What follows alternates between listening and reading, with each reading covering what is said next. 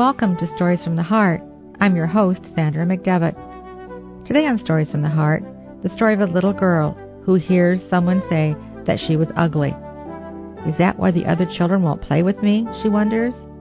So she sets out on a mission to win them over. Stay tuned for another charming story on Another Stories from the Heart.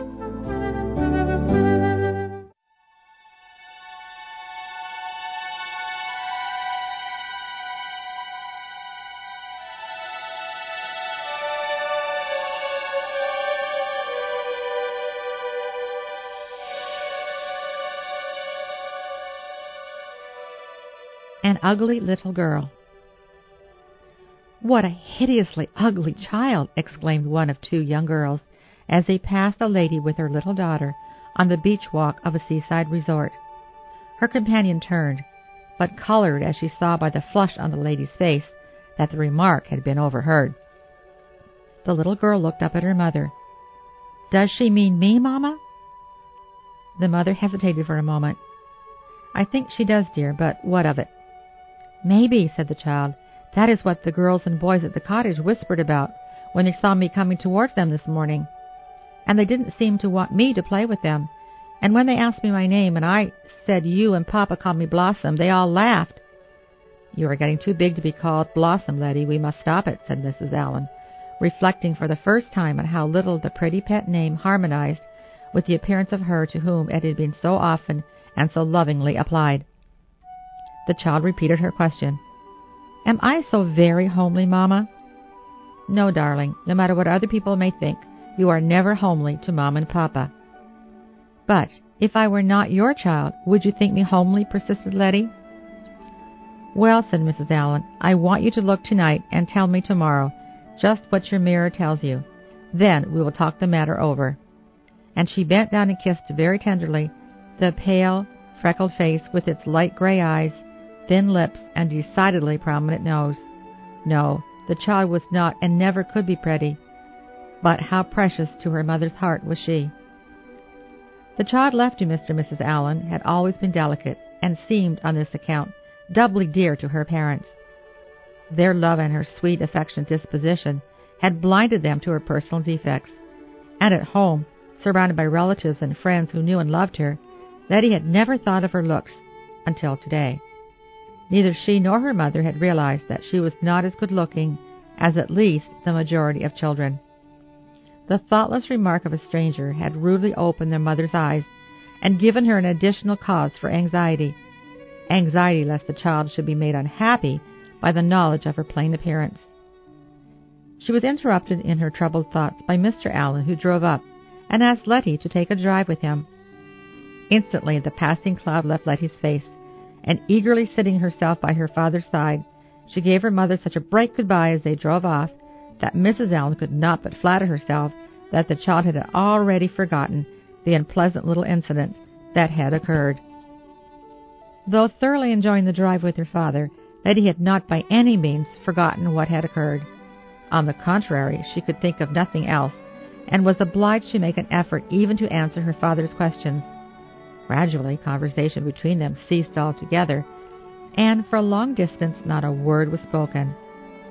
And yet, Letty longed to ask him if he thought her so very homely, but the dread of seeing him hesitate, as he was a very frank man, of hearing him bluntly say yes, restrained her.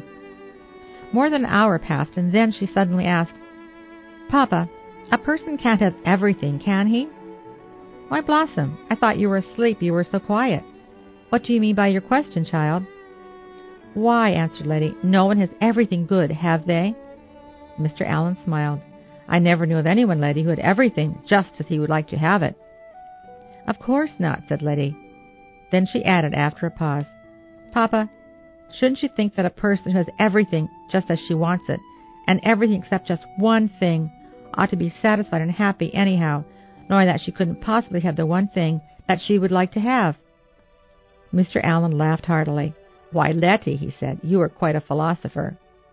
Well, then, a girl, if she knows she cannot possibly have a thing, she would be very silly to make herself unhappy about it. You are right there, Blossom. But what is it my little girl would like to have that she cannot get? Letty blushed. Oh, Papa, I didn't mean you think it was I, but I am glad you feel as I do about it. And the remainder of the drive, Letty chatted with her father in the liveliest way possible, having evidently cast all disagreeable thoughts to the winds.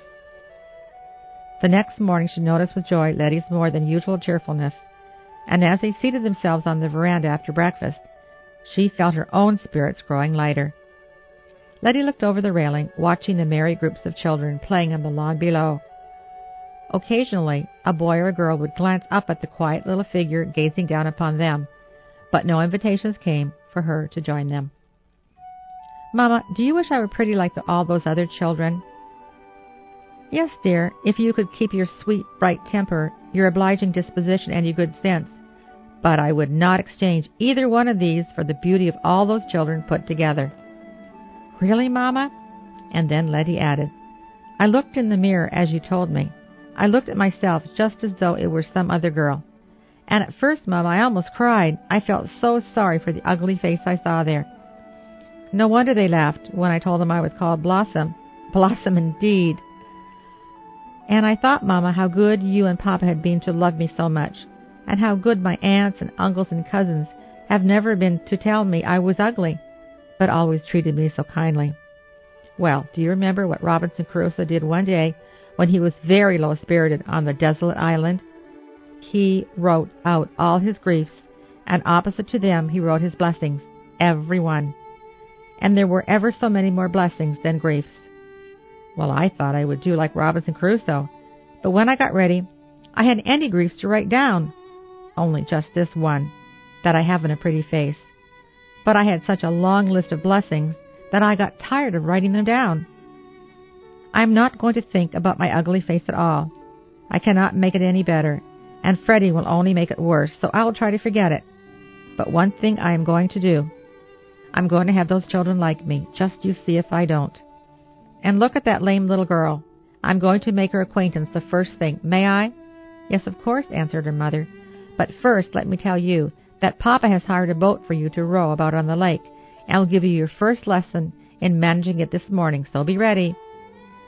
Letty skipped down the steps of the veranda, and heedless of the surprised looks cast upon her by the other children, she made her way to the lame child.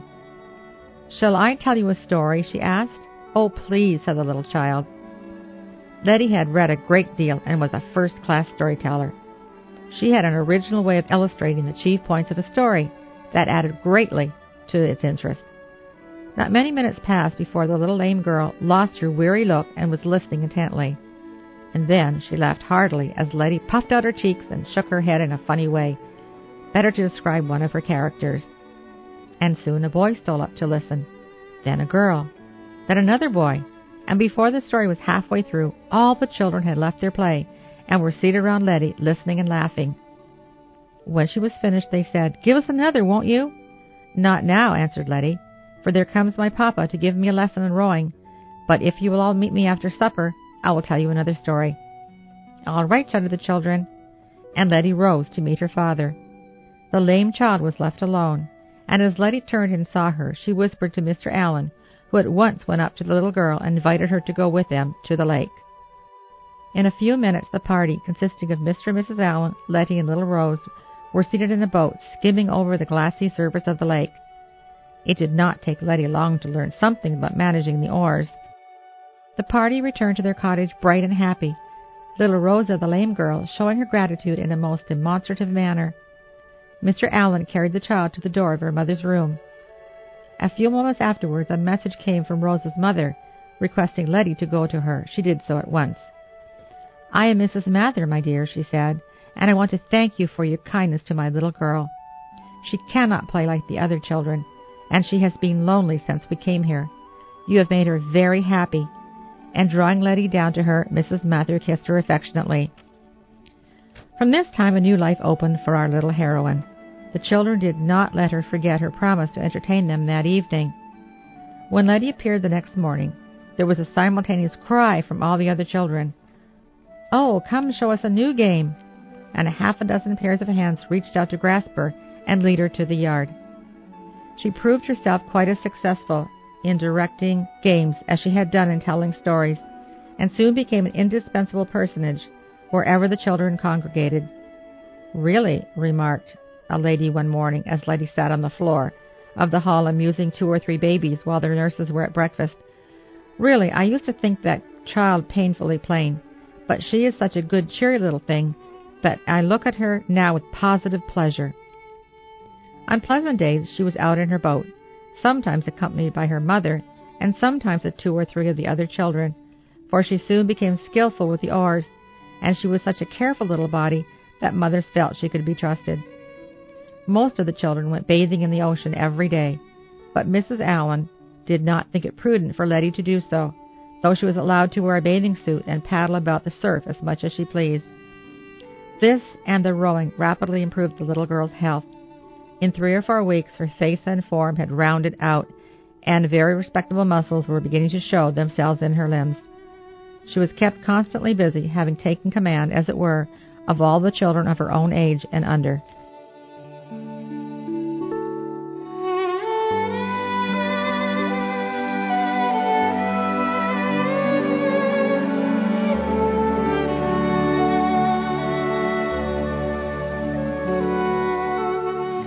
Idle words. Ah me, these terrible tongues of ours. Are we half aware of their magic powers? Do we ever trouble our heads at all, where the jest may strike or the hint may fall? The latest chirp of that little bird, that evil story you must have heard. We jerk them away in our gossip rash, and somebody's glass of course, goes smash. What fames have been blasted and broken? What pestilent sinks have been stirred? By a word in lightness spoken, by only an idle word. So, my angel a promise keep, to let my tongue at rest sleep. With ere the dawn of morning bright, sprinkle on it goodness and light what fames have been blasted and broken, what pestilent sinks have been stirred, by a word in lightness spoken, by only an idle word.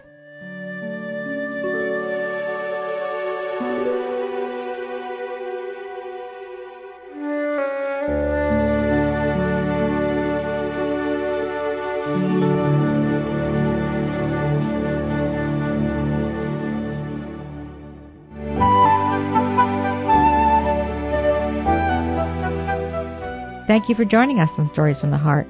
An Ugly Little Girl was from the Young Catholic Messenger magazine.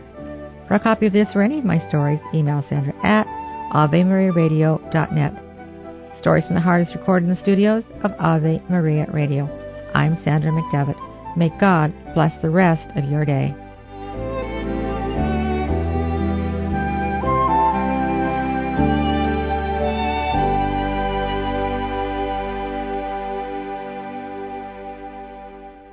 Missed a show? Not sure if it came from Ave Maria Radio? Go to AveMariaRadio.net. A list of shows and hosts are there. And if you find the show you're looking for, you can hear the whole thing again by going through the Ave Maria Radio audio archives. For two years, we've recorded nearly every show from Ave Maria Radio. Just click on the audio archives message located at the center of our homepage. Now you even have more reasons to become a radioactive Catholic by going to AveMariaRadio.net.